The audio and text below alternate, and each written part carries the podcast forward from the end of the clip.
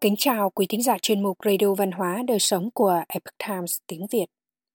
Hôm nay, chúng tôi hân hạnh gửi đến quý thính giả bài viết có nhan đề Chuyện lạ, thuật toán mệnh khiến hoàng đế cũng phải kinh ngạc. Bài viết do Sương Sương chuyển ngữ từ Epoch Times Hoa ngữ. Kính mời quý vị cùng lắng nghe.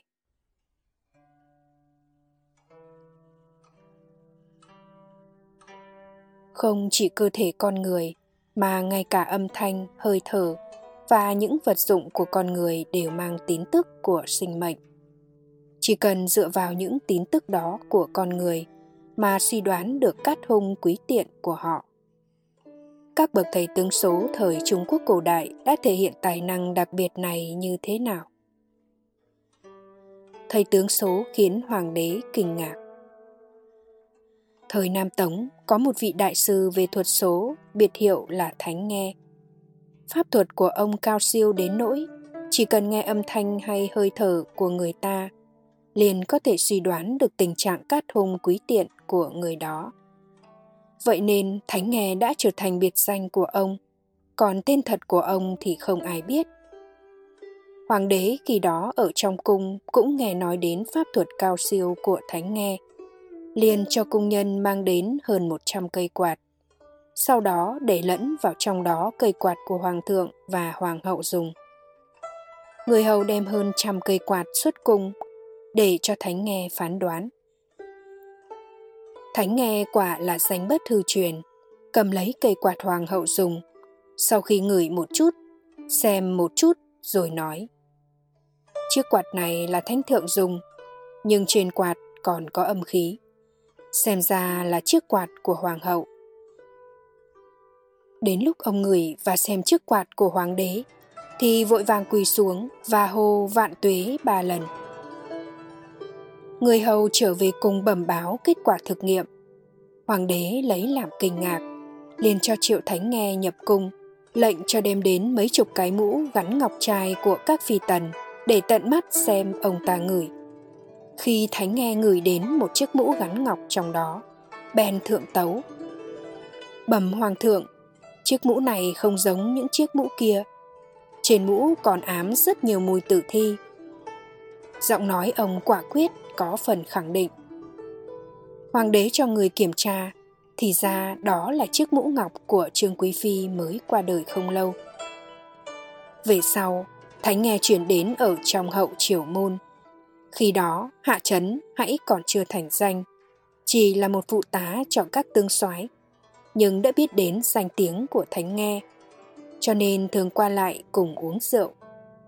Thánh Nghe thấy trong lời nói của Hạ Trấn đầy khí phách, hào sảng phóng khoáng. Biết ông ta sau này tất thành đại quý. Thánh Nghe bèn đem con gái gả cho con trai Hạ Trấn, lại cho con trai lấy con gái ông ta. Thân lại càng thân, vĩnh kết tần tấn. Lúc này, quân Kim liên tiếp tấn công xuống phía Nam. Quốc gia lâm vào cảnh rối ren. Giữ chức đại nguyên soái khi đó là Quách Lệ. Thánh nghe đặc biệt đến thăm Quách Lệ trước, ông nói. Dưới trướng của nguyên soái có ba vị hộ tướng. Sau này đều sẽ lên như diều gặp gió, đứng vào hàng tam nhà quân, tức hàng thống binh. Đại Nguyên Soái nghe Thánh nghe nói chắc như đình đóng cột. Trong tâm biết là không phải nói bừa. Liền khom người hỏi nhỏ rằng ba người đó là ai? Thánh nghe cao giọng trả lời. Chu Hổ, Bành Lộ và Hạ Trấn. Khi đó, Chu Hổ, Bành Lộ đã sớm là tướng lĩnh dưới trướng của Đại Nguyên Soái rồi. Duy chỉ có Hạ Trấn mới là chức trưởng ấn quan nhỏ bé trong phủ soái làm sao có thể đánh đồng ba người họ. Vì thế, đại nguyên soái không tránh khỏi nảy sinh hoài nghi về thánh nghe, liền hỏi lại. Chu Hồ và Bành Lộ chiếu theo đó mà tiếp tục phát triển, ngày sau át hiền đạt, có thể có khả năng. Nhưng Hạ Trấn chẳng qua chỉ là trường ấn quan trong trướng, làm sao có thể có được vận may lớn như thế? Thánh nghe thấy đại nguyên soái có chút không tin, cũng không tranh luận gì thêm chỉ nói với ông ta tôi thấy trước như thế có lẽ không sai sót nhiều đâu Sau đó không lâu, Thánh Nghe và ba người trù hổ, bành lộ, hạ chấn kết nghĩa huỳnh đệ. Thân tình qua lại, vui vẻ hòa hợp. Cứ như vậy qua một thời gian. Đến một hôm, Thánh Nghe gọi ba người kia cùng đến, nói với bọn họ. Liên tục mấy đêm liền, tôi đều nghe tiếng chống trận rồn vang, tiếng chém giết ầm ầm, có lẽ sắp đánh nhau rồi. Đây cũng là cơ hội để ba huynh đệ các người thể hiện tài năng. Đừng để lỡ mất cơ hội. Chưa qua mấy ngày, Ninh Tông Hoàng đế quả nhiên đại phát bình mã, bắc phạt Kim Binh. Chu Hồ phụng mệnh đóng giữ ở Hòa Châu. Bành Lộ dẫn binh chấn vệ Kim Châu. Hạ Trấn cũng có công giết địch. Ba người đều được luận công nhận thưởng. Vị trí thuộc hàng tiết độ sứ. Kết quả này ăn khớp từng cái với tiên đoán của Thánh Nghe, không có chút nào sai lệch. Thủ bản tiết lộ tin tức về tể tướng tương lai. Không chỉ có một, vào thời đường cũng có một vị giỏi về nghe âm thanh và sờ cốt.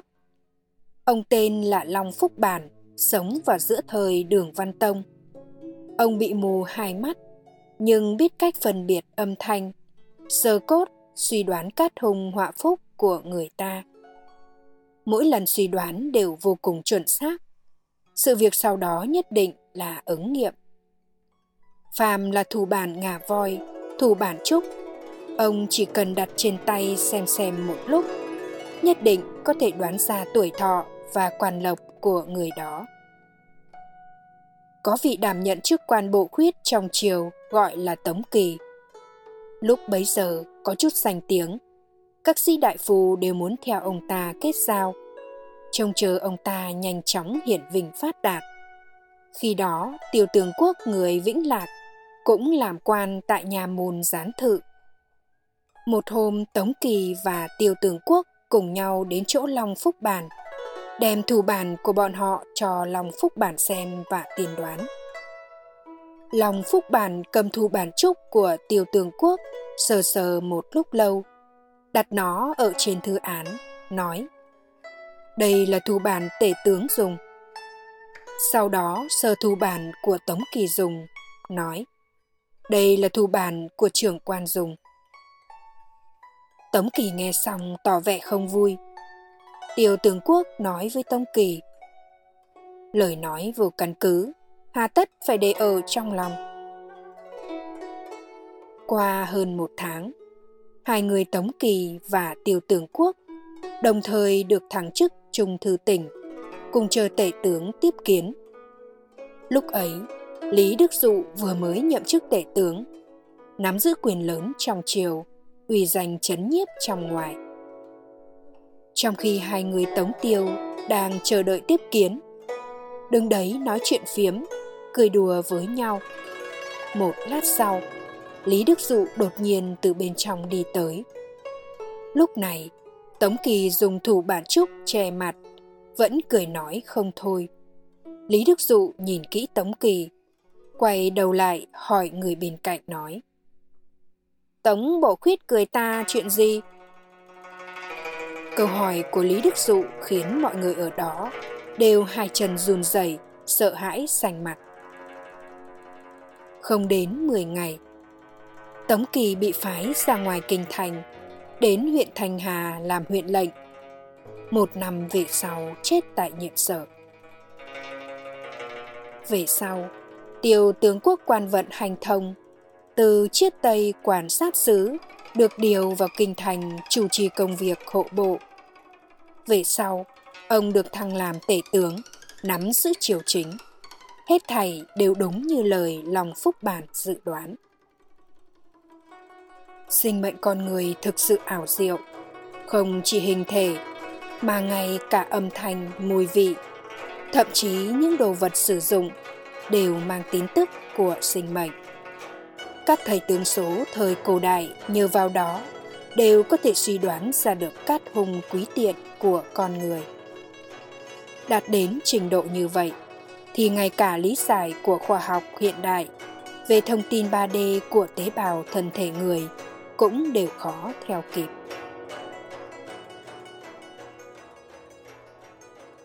Quý thính giả thân mến, chuyên mục Radio Văn hóa Đời Sống của Epoch Times tiếng Việt đến đây là hết. Để đọc các bài viết khác của chúng tôi, quý vị có thể truy cập vào trang web itviet.com. Cảm ơn quý vị đã lắng nghe, quan tâm và đăng ký kênh. Chào tạm biệt và hẹn gặp lại quý vị trong chương trình lần sau. Kính chúc mọi điều bình an và tốt lành đến quý vị cùng người thân.